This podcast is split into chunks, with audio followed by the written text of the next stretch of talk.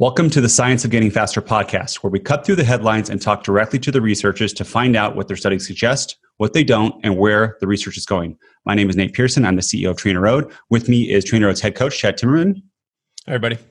And today we have Dr. Tim, who I'm going to say it wrong again. I just asked you, Podlogar. Yeah, that's perfect. Hello, everybody. Hello, thank you. So, Tim, uh, or Dr., can I call you Tim? Because your name's hard. Or I call you po- Dr. Podlogar. I'll call you Dr. Pologar. I'm sorry, I should not. I should just get it right. Dr. Pologar. Uh, what's your background? What university are you from? Let's let's hear some history before you before we jump in this study. Just call me Tim. Um, yeah, I come from Slovenia. That's the country where Primoz Roglic um, and Tadej Pogacar are coming from. So it's like a hot country in the, um, the cycling world at the moment.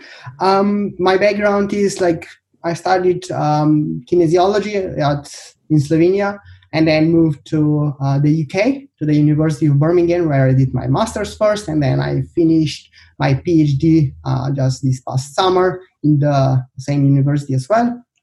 And I was mostly interested in exercise metabolism and sports nutrition, um, and that's also what my PhD was about. Um, I'm currently um, a researcher here in Slovenia, working at um, one of the institutes, uh, looking at exogenous ketones and hypoxia uh, and the performance. We are still about to start that study.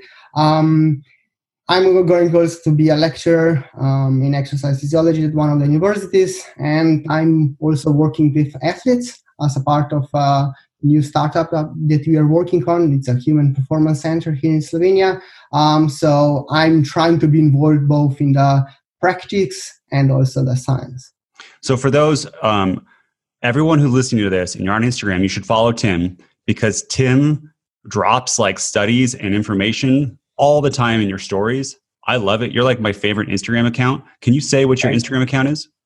Uh, it's Tim Podlogar, so it's the name, first name and the surname. Um, How do you spell Podlogar? Podlogar. Podlogar. But just do it Podlogar because it's easier. So P O D L O G A R. Just yes. for people listening. Great. Okay, so that this we have you on here, um, and you're in a very hot area too. People love exercise and metabolism right now for like the last five years. It's everywhere. I think a lot of people uh, have like camps that they kind of sit in and they talk about, no, this is the way. No, this is the way. So having the studies that actually, um, uh, you know, try to show something is very, very interesting. And that's why we have you on the podcast. So this one, let's not get to the results to the end, but this is the the title of it is impact of post exercise fructose maltodextrin ingestion on subsequent endurance performance. So what were you trying to find out with this study? So this was a follow up of a previous study that we did in our lab. So let's first um, dig into the background uh, a bit. Um, so we have um, three different monosaccharides, which is glucose, fructose, and galactose. There is very little known about galactose, so let's put this one aside and let's talk about fructose and glucose. Um, glucose can be utilized by most body cells. So we are talking about like glucose in the blood all the time, like five millimoles uh, is the normal concentration of the glucose in the blood. And it's really important for the brain. It's really important for uh, muscles. But then we also have fructose. Um, and fructose cannot be um, utilized by most body cells. So um, fructose first needs to enter the liver where it's metabolized. Um, the most important pathway or like uh, what happens with fructose is um, it's converted to glycogen during the recovery liver glycogen and part of it goes out of the liver in um, the form of um, glucose or lactate so if you're actually eating uh, candies that has uh, have a lot of like fructose um, in them, um, you're going to actually increase the lactate levels even at rest, uh, which is kind of really interesting uh, thing. It's not it doesn't happen only during exercise, but also at rest. Um, and studies in the past have shown, um, actually, my supervisor um, in the early uh, 2000s, or I think the study was published in 2008, that when you combine glucose and fructose during the post exercise recovery period, you get the same um, amount of uh, glycogen, muscle glycogen replenishment after the um, exercise. So you deplete first, uh, first deplete um, glycogen stores, so the carbohydrate stores within the body, and then you do a repletion um, by having loads of carbohydrates in the subsequent few hours. And they have found that um, the rate of muscle glycogen replenishment is the same uh, whether you ingest only glucose or glucose and fructose. Um, then the other studies um, found out that uh, when it comes to liver glycogen, which is the organ that uh, maintains the normal um, glucose concentrations in the blood, um, the liver concentrations were um, much higher after the ingestion or co-ingestion of fructose and glucose because fructose first needs to go to the liver be metabolized there um, whereas glucose most of it goes uh, straight to the muscle. So um, in the end if you're ingesting glucose and fructose uh, you end up having uh, more glycogen stored um, especially in the liver um, and there is no chance in the muscle so the question was, does this translate into improved performance? So like that would be really um, cool thing to do, especially like uh, riders that um, train um, day to day and they have a limited amount of time between uh, training sessions. That's probably like very interesting for uh, triathletes, but also like for elite athletes. Like Tour de France riders, because the timing between two sessions is pretty short. Um, and um, we wanted to see if this translates into improved um, exercise capacity or performance. So the first study was published um, a few years ago by our group, where we asked runners to run until exhaustion at 70% of VO2 max. So they were running for um, like quite some time, um, and by the t- by the end of this um, after the end of this exercise about number one, uh, we fed them with uh, 90 grams of glucose only or glucose and fructose for four hours, um, 90 grams per hour. And then we asked them to run again until exhaustion. Um, and in the group, I mean, in the condition when they got um, a combination of fructose and glucose, um, the time to exhaustion was much greater than when they only got um, glucose. Um, and we kind of, this was kind of the first study showing that there might be some benefit uh, from co-ingestion of glucose and fructose. However, the problem uh, with that study was that we were uh, doing the exercise capacity test. So how much, uh, how long can you go at a certain intensity? This is not what happens during the race um, because in the race you have to cover certain distance. Um, so it's a completely different story. Um, so we kind of wanted to really um, improve the study design um, by measuring performance. And the other thing we were interested in was also um, substituting um, running with cycling because it was thought that perhaps um, the fructose glucose combination was better because there was less gastrointestinal discomfort uh, because you know like runners um, experience much more the, the, discomfort is more prevalent among runners. And we thought uh, that um, the better um, like exercise mode um, to investigate the pure effects of um, like ingestion of different sugars um, is cycling because the prevalence of gastrointestinal discomfort is much lower. So we did this study um, and in the meantime, actually, uh, the first study was kind of replicated by the um, researchers at University of Bath, where they like replicated um, the results. They got much um, better or higher time to exhaustion in cycling. Um, so they did the same, exactly almost the same study, but um, not in running, but in cycling, um, and they found very similar results as we did. Um, but in the meantime, we were doing also an hour study, which was a bit different in protocol. So we used, um, instead of um, time to exhaustion as a glycogen depletion mode, we did a high intensity interval training session. So it was like a really intense um, two minute. Tim, I want to walk you through each one of those because I want to get into very specific parts of it. But you said a whole bunch of really important things there. So I want to wrap, I want to, I want to like pull out a few of those. One you mentioned about gastrointestinal issues. And yeah. this podcast is probably mostly cyclists from trainer road users, but there are probably, hopefully, runners and rowers and all sorts of other type of endurance athletes. And you hear a lot about people say, "Hey, I just can't take in that much carbohydrate while I'm working out." And usually, what you see is people do. You look at what they're eating, and it's mostly glucose. And if you're doing like 100 grams of glucose, in general, a lot of people have issues with that. And what you're saying is that if you combine it with fructose, and there's a ratio, and I think we can talk about ratios. Actually, just tell us: is there a ratio between glucose and fructose that you think is better for um, people's stomach? Um, yeah, I think the current research indicates that the best ratio is close to unity, a bit more glucose um, than fructose. Um, but yeah, it's kind of like during exercise, we know that you can actually only utilize up to like 60 or 66 grams of um, glucose based carbohydrates per hour. So, glucose is also like uh, behaves in the similar way as maltodextrin that is usually present in most um, energy drinks or um, gels.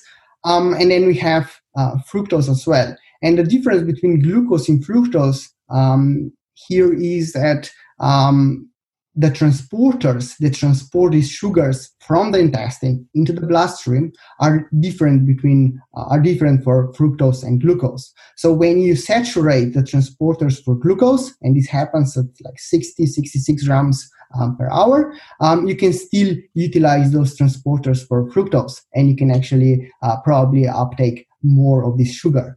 And that's why um, energy gels um, certain energy gels um, like Power Gels or Maurten um, also have fructose in their products because um, this can help with the absorption. And they're also like usually friendlier to the stomach. So you're getting power from two sources at once, pretty much. Yeah. So I have a question too. This is a little bit off topic, but no one's been able to answer this question for me. The 66 grams per hour just showed research. People are such different sizes. You take a five foot, 100 pound woman and a six five Michael Phelps who's training a whole bunch. His intestines are bigger. I'm six six myself. Is it the same if I'm a little if I'm you know 100 pounds versus if I'm 200 pounds? The 66. Do we know that? Has there been research around that? Um, not really. So we also we only have indirect data. So Asker Jeukendrup um, was um, performed like he performed many studies looking into this um, into this like topic about exogenous carbohydrate oxidation rates. Um, so how much carbohydrates that you're ingesting, you're actually oxidizing. Um, and he did many studies uh, in Birmingham, and he pulled up um, the data from all of those studies together and found no relationship. But uh, we have to know that there was no specific study. So, for example, um, Mathew Hayman, um, he's a really tall guy. Um, he can produce a lot of power. Um, can probably, I would imagine, uptake and utilize more carbohydrates than I don't know Nairo Quintana, um, a really small exactly. tiny guy. Yeah, and uh, Hayman's like 180, right? Like, and Quintana's like 130, maybe. So the amount of just power outputting, you would think that if you're limited by the 66 that um, all the big people would just drop off, right? Because they couldn't be restoring their glycogen in these bigger races. Okay, so that's that's something else that we can. Uh, that would be a really cool study, by the way, if you get someone, especially someone who is really taking a lot of carbohydrate. Because I wonder too if there's something in the gut that changes if you're habitually taking in a whole bunch of glucose on rides over many years. But my next question is, if you do take more, what happens? So let's say like you're just a regular person and you start taking in 200 grams of glucose per hour. What happens? So you've only absorbed 66. What happens to the rest? It's just sitting there and waiting um, for the end of exercise, and then it will just um, probably be transported at the time. Um, so, for example, I was doing a lot of experiments on my own in the lab, and I was um, doing once a ride with 120 grams per hour, uh, and that was kind of a lot. It was one to one ratio of fructose glucose, um, which I thought was optimal. And I think I reached like 1.6 or 1.7 grams per minute oxidation rates. Uh, so that's way below 120 grams that I was um, ingesting per hour.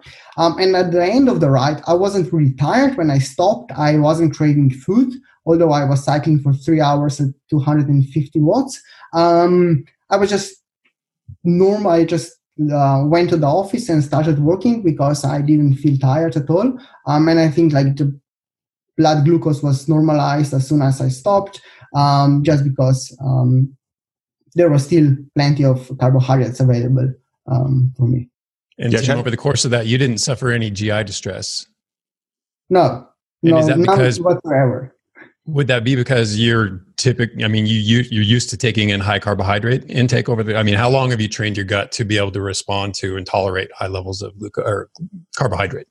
I never had any issues with that, but we have to know that I was uh, riding indoors on an indoor trainer. Um, the room was well uh, um, air conditioned, so the temperature was like stable at 18 degrees. The humidity was really low, so I don't know what would have happened um, outside.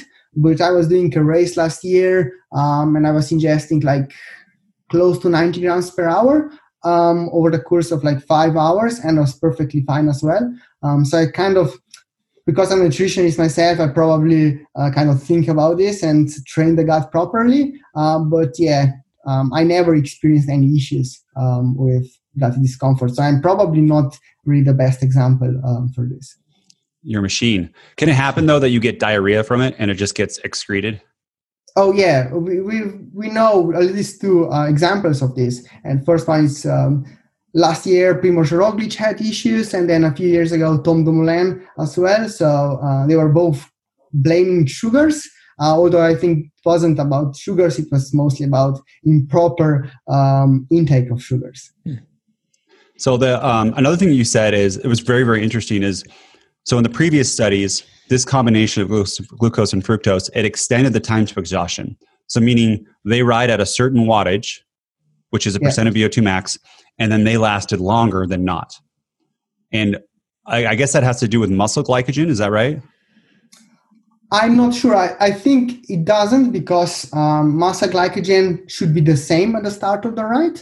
Um, at least that's what the previous research is actually showing. And the only difference uh, between the two is actually the liver glycogen mm. uh, stores. Um, so the glucose levels could be maintained, um, normal glucose levels could be maintained for longer, uh, but at least in uh, the later studies, so the study by uh, the, from the University of Bath, they didn't find drop of glucose levels when the exhaustion occurred. Uh, so we are not really sure what happened. Also, in the first study, in our study, um, in the end, we saw a drop of um, carbohydrate oxidation. So increasing fat oxidation rates. Don't give it away. Building some suspense here. Tim, I have a question then. It, so what what's the potential performance benefit of replenishing your liver's glycogen stores? I mean, aside from distributing the carbohydrate in such a way that it doesn't create GI discomfort, you know, splitting or adding in a bit of fructose to the glucose, what are we looking for in terms of performance? Is it cognition and, and then therefore RPE effects, motivation? Because isn't most of the glycogen that's stored in the liver kind of sequestered for brain functionality and internal organ function and, and, and that sort of thing rather than muscle contraction? Um, yeah, that's partly true, but we have to know that um, like glucose that is circulating in the bloodstream also mm, gets yeah. uh, used uh, by the muscle.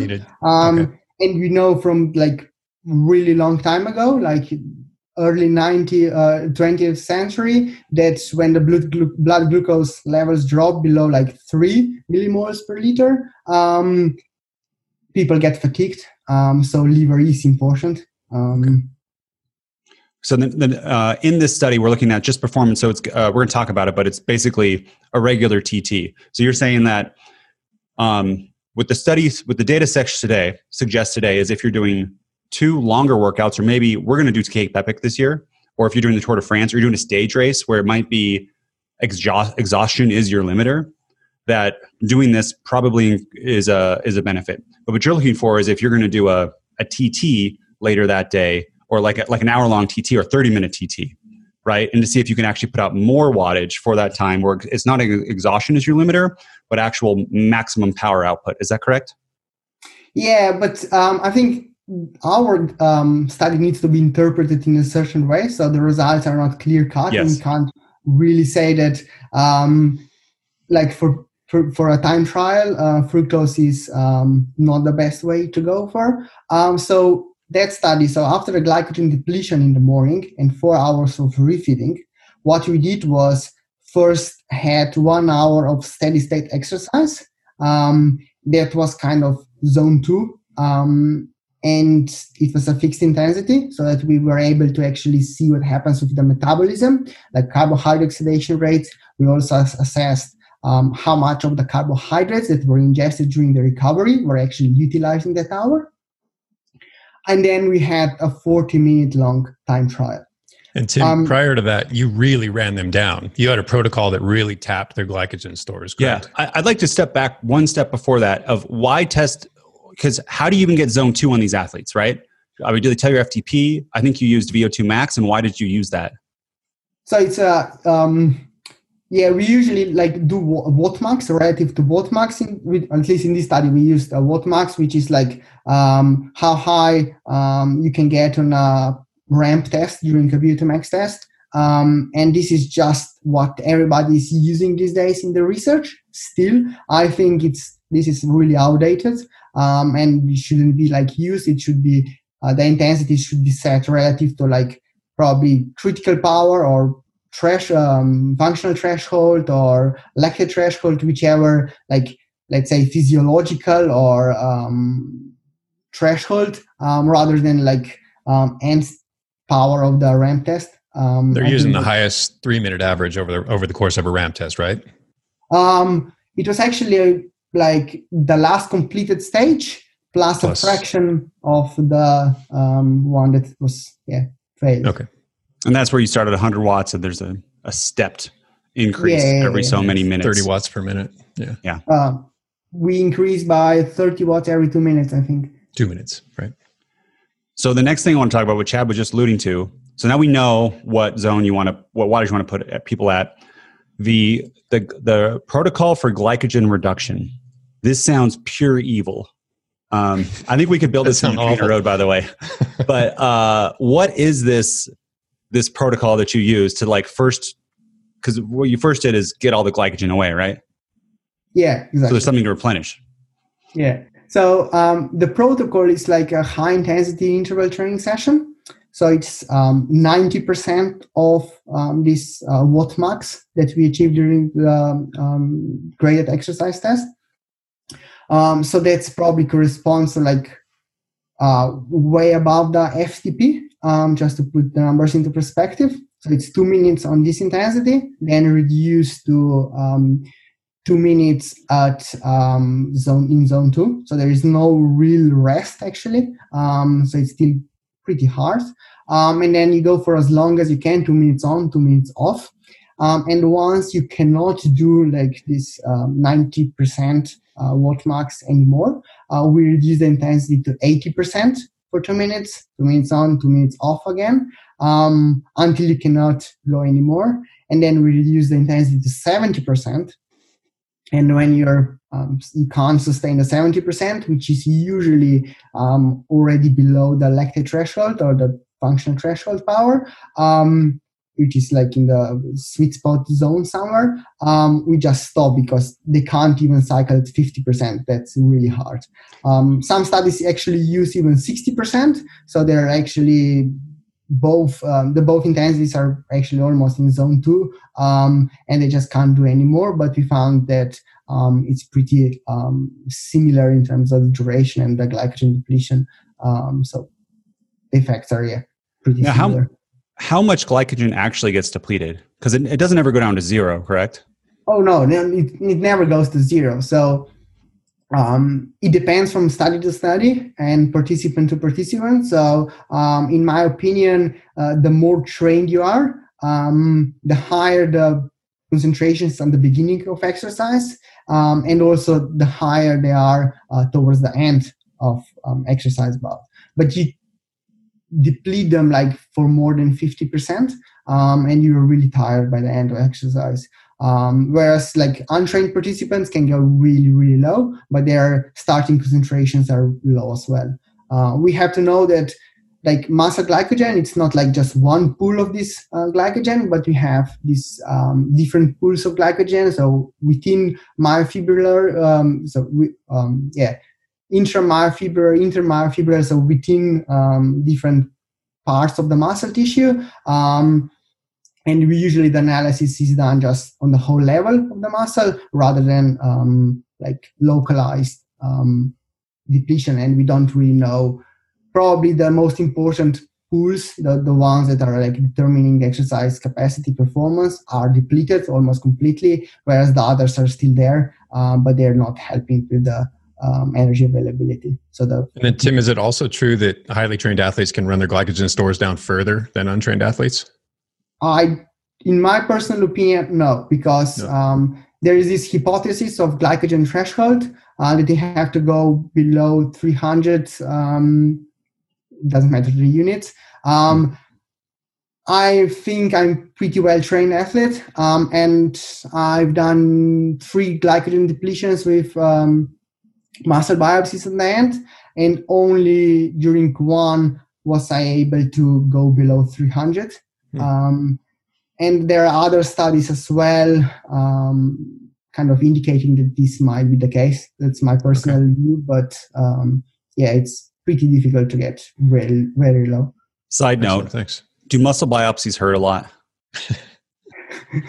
uh, sometimes. Can you train the next day or that day, or are you out for a while? Oh yeah, uh, my last PhD study was uh, so a really really similar protocol. So we did the glycogen depletion um, straight to the table for a bi- muscle biopsy. Um, four hours of recovery, drinking uh, galactose and different sugars, um, and then another biopsy straight on the bike and cycling for another hour and a half. See, Chad, it's not that bad. We have okay, side, uh, side, note to a side note. Does that mean you're investigating galactose also? Um, yeah, there there is one study already published about lactose, and there are a few coming out uh, coming out about galactose as well. Um, okay. sometime Great. in the future. Yeah. We've done uh, blood lactate tests on our other podcast, Ask a Cycling Coach, and Chad and I are very like textbook, which I think what is it, lactated or a lactic threshold's like four millimoles, right? Yeah, we're yeah yeah. And um, the other host, Jonathan, he's at like 22 or 18 or something, and we want to see if he has higher fast twitch or not. But there's this this fear that uh, it's like a surgery and that you're out for like weeks and it's going to be a whole bunch of pain and you're going to cry.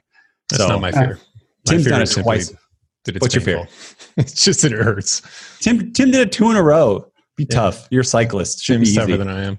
it's perfectly fine. I mean, um, in uh, Scandinavian countries, they are uh, most experienced in this biopsy technique, and they're doing crazy uh, studies uh, in terms of how many biopsies they're doing, and um, everybody survived so far. So, oh, we're gonna hop on a plane once COVID's open. It's weight loss too, right, Nate? It's what? It's weight loss. totally is weight loss. Um, okay, so during this glycogen reduction, which is before, because you want to figure, you want to have some kind of room to put in this these extra carbs. Um, did they? So I'm guessing during that time, did they just drink water, or did they have any kind of carbs during the yeah, glycogen reduction? They only had water. Um, okay. Although I think I have a hypothesis that you could actually um, reduce the glycogen concentrations even further if you had um, glucose around, um, just because you maintain the blood sugar levels um, and you kind of still burn the uh, muscle glycogen. Uh, but that's just a hypothesis of mine. Is that how you got your lowest glycogen levels? No, no, it was oh, purely okay. water, but so. I, I agree with that. It's like at the end of Leadville, when you're taking carbs the whole time, that's when you feel the worst and you can't move your legs because you get to go lower. So another side note. And then, okay, so we did this. You, I'm sorry, you did this. And then you gave people, it was double blind, right? The, yeah. and what, what does double blind mean? That means that uh, neither the participant or the researcher that is present in the room with the participant um, they both don't know what the um, pro i mean the, the composition of carbohydrates actually in this uh, case was. Um, so another researcher from the like from the school uh, mixed the sugars and just gave us um, the drink and we just gave it to participants that's so you don't influence the outcome right? The person goes oh i'm getting the super fuel. I'm going to do better. So then, for instance the first study we did wasn't double blinded was only single blinded so the, only the participant didn't know. And this was another factor that we wanted to kind of improve um, and we decided to do double blinded so. Awesome. And then um, how much, how many carbs were in these bottles? And then what was the, what did you put in each bottle and what were the ratios? So um, in this study, uh, we did uh, relative uh, to body weight uh, the amount of sugar. So it was 1.2 grams per kilogram of body weight um, per hour. Um, it was 1 to 1.1 to 1.5 of um, like 1.5 was maltodextrin um, and one was uh, fructose. Um, so a bit more uh, glucose-based carbohydrates than it was fructose, um, or purely like um, yeah, glucose or maltodextrin. Um, this was quite a lot of sugar, and it was just dissolved in water and given um, in even portions every half an hour. so they were just drinking water, sugary water, basically for four they hours. did that for four hours. Yeah. For, for four hours. So, um, and the other one was dextrose, dextrose, and maltodextrin. So de- dextrose is actually the same as glucose. So um, you never get glucose in research; you always get dextrose. Um, so that's probably the same. Also, like the difference between uh, maltodextrin and glucose in terms of metabolism, there are there aren't any differences. The only difference is probably um, in the taste. So glucose is sweet, whereas maltodextrin is not. Um, so that's why we used maltodextrin. That the drink wasn't as sweet. So uh, for me, I'm 84 kilograms. That would be 100 grams of sugar per hour. So uh, every 30 minutes, you would have given me 50 grams in a drink, and I was supposed to drink that 30 minutes, and that was over four hours. So I would have got 400 grams of carbs correct? In one of these mixes, either fructose and maltodextrin or dextrose and maltodextrin. One is the fructose and glucose, another one is just glucose. Um, yeah, yeah. Correct. Okay, cool. And then, then what did you do? Um, then we put people in the bike and um, ask them to ride in zone two, let's say, um, at a fixed intensity for one hour first, um, during which we assessed um, like the, what happens in the blood and also like we um, try to calculate how much of the carbohydrates that were ingested during the recovery uh, were actually utilized during exercise um, and we did that um, by using um, stable isotopes so it's a special technique that's pretty well widely used in the research uh, it's a pretty simple once you uh, figure it out how it works um, and then after this one hour, uh, we added into the time trial. Um, so it was like a certain amount of work, like a kilojoules, that has to be completed. Um, participants only had information about how much of this distance they have left. Um, so no like power output, real time power output, no information about heart rate, no music was allowed, uh, no conversation, no talking, nothing. Uh, it was just purely themselves, them and um, yeah, the race. So, um, to tell describe that isotope thing because I thought that was pretty interesting. And what what is that protocol, and what are you trying to find?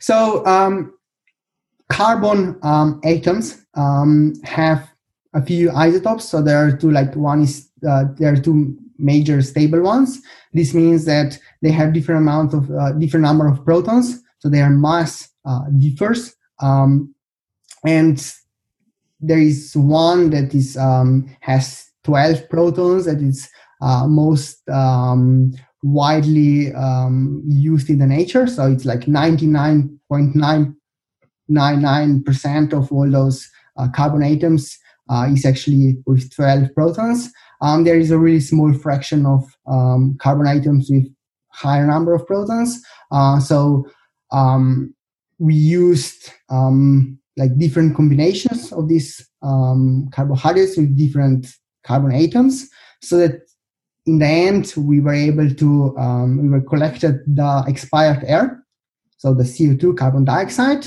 and these carbon atoms actually are coming from carbohydrates.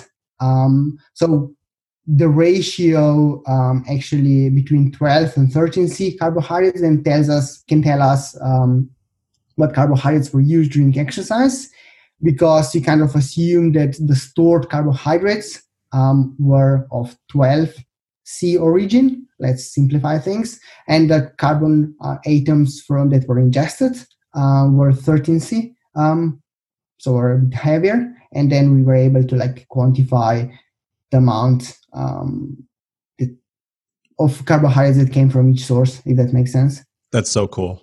Okay, so so the TT, I did some math on myself, and I'm thinking for me, um, maybe around 655 kilojoules. Does it sound pretty close? About 650 kilojoules for a rider over. Yeah, I think so. Yeah. Yeah, somewhere in there, and it's going to depend on how fit that person is, how big they are, but that is probably 30 to 40 minutes for a rider correct? Yeah. to put it out at an all out max. So they're on these bikes and two for the power output for everyone that's interesting or interested they use these like special scientific bikes that have a power meter. It's like a stationary bike right? And then you adjust it and it has a power meter built in that's very sensitive hopefully more sensitive than uh, our our like trainers. And then they all jump on that and that's how you you get like a very accurate uh, power measurement. So what were the results so we found completely no difference between both conditions. Ah! what?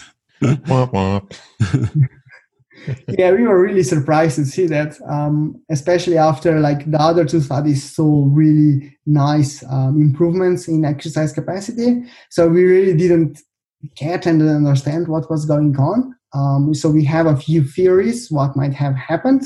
Um, but yeah, it was really interesting to see these results, and uh, we were kind of yeah disappointed to see that there was no improvement with fructose. And uh, Tim, you didn't even. I'm sorry to cut you off. You didn't even see any difference in the the combination of sugars in terms of GI distress either. No, but was this was done in a lab and not on the the hot roads of Kona, for instance. Yeah. So what was really interesting with this discomfort thing was that uh, so the first time that participants came into the lab, we did a familiarization session. Um, so before the real um, experimental sessions, they like tried the protocol, and during this familiarization session, we only gave them like fructose, um, glucose, and maltodextrin. So the worst possible um, carbohydrate mixture. Um, and what was interesting to me was that at least like two or three people out of eight uh, experienced a lot of discomfort um, so they were struggling to be on the bike for the hour um, and then the time trial. Um, but that only happened during the familiarization session. So I don't know, maybe it was the one session was enough to train the gut. Um, but yeah, uh, we didn't pick anything then on the GI distress um, later on during the experimental session. Uh, so I don't know whether this was just a one-time thing or was it something to do like really with um, gut training or not? I'm not sure about. Right uh, and, the, and there's potentially going to be an impact an environmental impact if you put them in hot or humid or you know some other yeah, exactly. challenge on the conditions. Yeah that's because um, there is even less perfusion of the gut um, in the hot conditions because more uh, blood goes towards the skin. Um, so yeah that could be um, the, the prevalence much should be much higher. So, uh, in the discussion section, you had some theories about why your results were different, and that is super interesting. Can we go over those? Yeah, sure. Okay, uh, um, go ahead. So, one of the really interesting uh, things um, that happened was that blood glucose levels uh, were much lower when fructose was ingested. Um, so there are two participants that performed worse on the fructose glucose condition, um, and there is one that performed like one is much worse and one is like marginally worse. Um, and this um, participant that got much worse, his blood glucose levels dropped to 2.4 millimoles, so it's half of what is normal, and he was highly hypoglycemic. Um, and if you think about what uh, fructose should have done. Um, so filling up the liver glycogen stores. Uh, this is kind of surprising a finding, um, which I can't really explain what happened and why um, blood glucose levels were much lower. But clearly, for this participant, it meant that um, he was hypoglycemic. I don't know whether this was one-time thing. Uh, we should have repeated the trial um, on him, um, but he couldn't. Um, so this is like something um, that could be interesting. Although, like we know that there are no set um, values like in lactate threshold you've mentioned. So it's like four millimoles for some and uh, much higher for some. So even blood glucose can probably adapt. Um, but the other thing was interesting was that when they started this um, exercise, um, they were they tended to uh, people that had um, when they got participants got fructose, they tended to utilize more carbohydrates. So they actually burned more carbohydrates.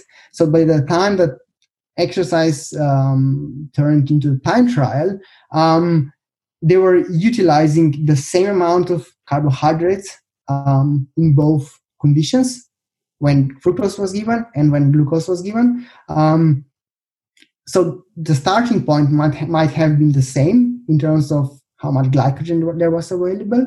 Uh, so even though they stored more glycogen with fructose, they have also uh, utilized more um, carbohydrates. Um, and yeah, during this hour, all the positive effects were just uh, negated.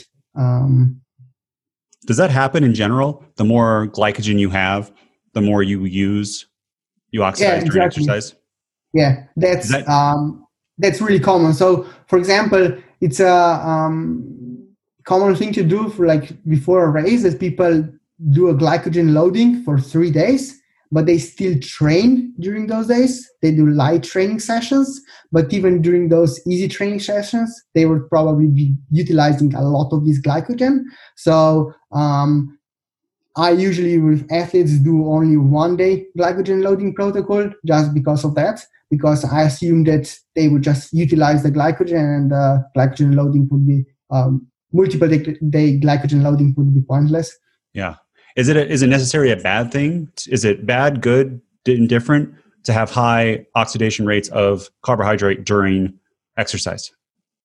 Um, it's a tough question. Um, I think for performance, it's a good thing. So, for example, if we take a look at the recent uh, attempt to break the two hour marathon record, um, they actually wanted Eliud Kipchoge to utilize as many carbohydrates as possible because for liter of oxygen um, by utilizing carbohydrates you get more energy out um, than utilizing fats so in terms of like last climb of a race you want to be utilizing carbohydrates but during the state early parts of the race when the uh, you're riding in the peloton you actually want to utilize more fats because uh, you are saving the glycogen for later. Um, so it's a double-edged sword.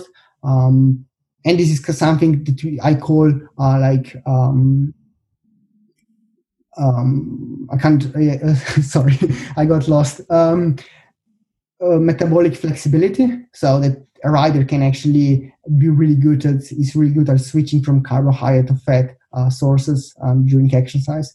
So it's going to depend on the intensity of the exercise yeah and also like probably the availability of carbohydrates around so i found out in the lab when i was doing the experiments on my own that it's really difficult to switch from um, carbohydrates to fat whereas um, if you like don't ingest any carbohydrates in the beginning of exercise um, then it's much easier uh, to sustain longer efforts um, because otherwise if you're just having all the time carbohydrates um, then the carbohydrate rates, oxidation rates stay up and they don't drop.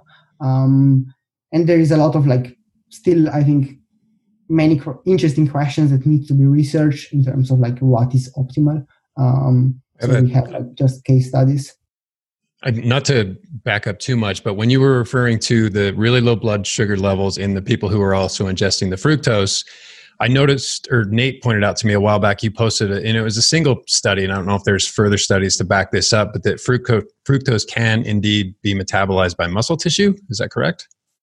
Oh, yeah. Um, that's true as well. So that's um, something that um, we were kind of started being interested uh, when we did studies on galactose. I can't talk at the moment about those yet okay. uh, because they're not published. But um, fructose um, can be utilized by the muscle tissue, but only if the concentration in the bloodstream is really high, which never happens. Uh, so okay. if you're ingesting carbohydrates, glucose, and fructose, fructose is never going to be really high. Uh, it would only be high if it was uh, injected directly into the bloodstream. Um, I see. If you just eat fructose, um, many people or most people get a lot of discom- um, gastrointestinal discomfort anyway, um, so they just don't absorb the fructose alone. For that hypoglycemic thing, that actually that happens to me. I'm hypoglycemic so is my sister so is my mom. And if i eat within a three hour window of working out i can't do like a zone two ride. My, i start to physically shake and i just like want to go to sleep. Uh, and if i do it three to four hours before and have a meal i'm fine during it. So maybe that's what happened because the results for that person they were almost 100% slower right? Yeah. Like it was it was insane, and you must have been there. Like, what? I'm so glad you measured the uh, the glucose in the blood because uh, you'd be like, "What's wrong with you? Did your dog just die?" Like, like you, know, what's the what happened? Yeah, so, I think. Go ahead. So the the thing that I'm interested now is um, what would have happened if people got glucose during the second exercise bout as well, because we know that ingestion of carbohydrates, maintains the um, blood glucose levels. Um, so had they have any carbohydrates, like 60 grams, 30 grams per hour, would um, blood glucose levels be normalized? Um, and then would this um, unlock the potential of having fructose um, during the subsequent exercise session? I don't know. Uh, this is something I'm really interested in. And the other like interesting finding or a comparison between our study, the performance study, and the capacity study was that this one hour steady state was at much lower intensity. And we kind of know that at lower intensities, we have a really high variability between like how much carbohydrates and how much fat you're utilizing. Whereas the higher the exercise intensity, the more carbohydrates you're uh, utilizing anyway.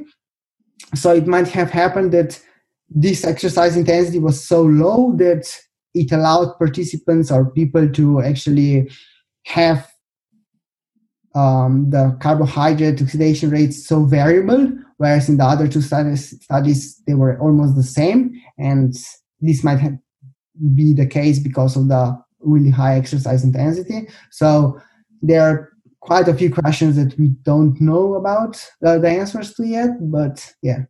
So, what is your what studies do you want to see next? Is it the the carbohydrate during the TT, or yeah, is it change the intensity? With, I would probably go with carbohydrates during the first hour and then a time trial, and then the other one would probably be really interesting was that um, was the one hour preload, so this one hour of moderate intensity exercise too long?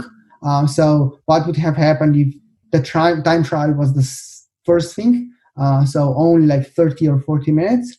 Um, so yeah, these two things are probably the next questions we want to answer. So for our athletes listening, um, I think what here here are some takeaways. You tell me if I'm going too far in any of this stuff. Okay, if you are doing a exhaustive effort that's soon after a glycogen depleted effort, like four hours, it is probably beneficial to have a glucose fructose mixture.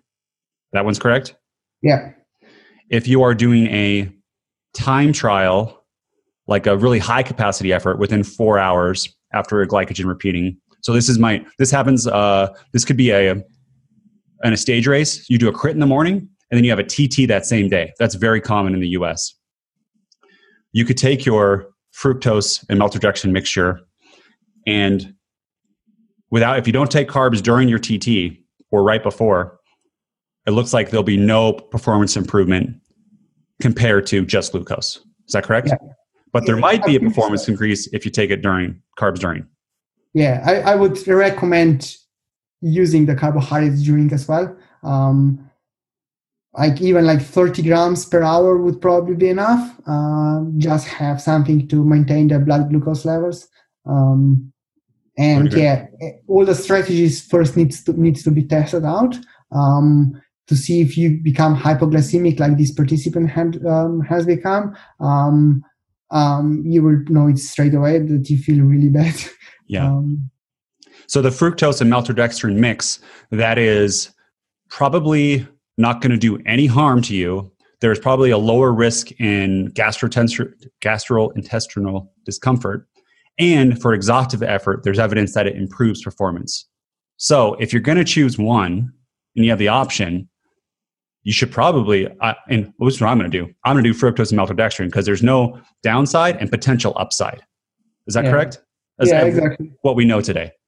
Yeah, that's, I think like looking at all the studies, we only have um, so from our lab that we did two studies, we only had three participants that um, performed worse on fructose glucose as compared to oh yeah as compared to um, glucose. So most of the people performed better on fructose glucose mixture.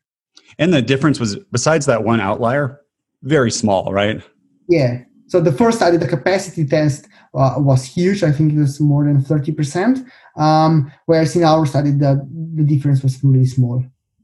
Wow, 30% capacity. That is huge. So for Cape Epic, I am, I know it's 24 hours between stages, but I'm definitely going to do my fructose maltodextrin mix afterwards because I think for the way that I race, that is going to be a capacitive effort every single day of like five and a half hours. Uh, Mr. Chad Timmerman, do you have any more questions for Tim? I don't think so. I think they all got answered um, really well, by the way, Tim. I do want to thank you for allowing us to call you Tim because I'm sure at some point I would have called you Dr. Pujakar. I just know it was going to happen. Thanks for having me. We're not very sophisticated as Americans. Uh, Tim, is there anything else that you want to tell us about this study? And if not, can you please tell us again where we can reach you on social channels or follow you? Um, yeah, I mean, in science, um, probably the take home message is that um, we have some fun, we we've come to some conclusions um, and these are like general guidelines but we have to know that each participant or each subject responds differently on each day uh, so if like we give some guidelines um, it doesn't mean that it w- will work for you every single time um, or work at all. Um, so you have to, I, I, mean, I recommend everybody to test everything um, in advance. So before a race, before you come to, um, to do any like differences, changes in your diet. Um, so that's the take home message. And yeah, they, people can find me mostly on Instagram, but uh, they can also search for, for humanperformance.cc, which is going to be our new website um, that is going to be released very soon. And there are going to be some um, articles on this uh, topic as well. I think there is actually already one published on fructose glucose and glucose mixture. So um, some take home awesome. messages are repeated there as well. Thank you. Well, thank you so much for your time, Tim. We really appreciate it. Um, everyone, if you want to learn more about what we do at Trainer Road, visit www.trainer.com or listen to our other podcast, Ask a Cycling Coach podcast. You find it on iTunes, uh, wherever you wherever you find your podcast, SoundCloud. Okay, thanks everyone. Bye bye. Thanks everybody.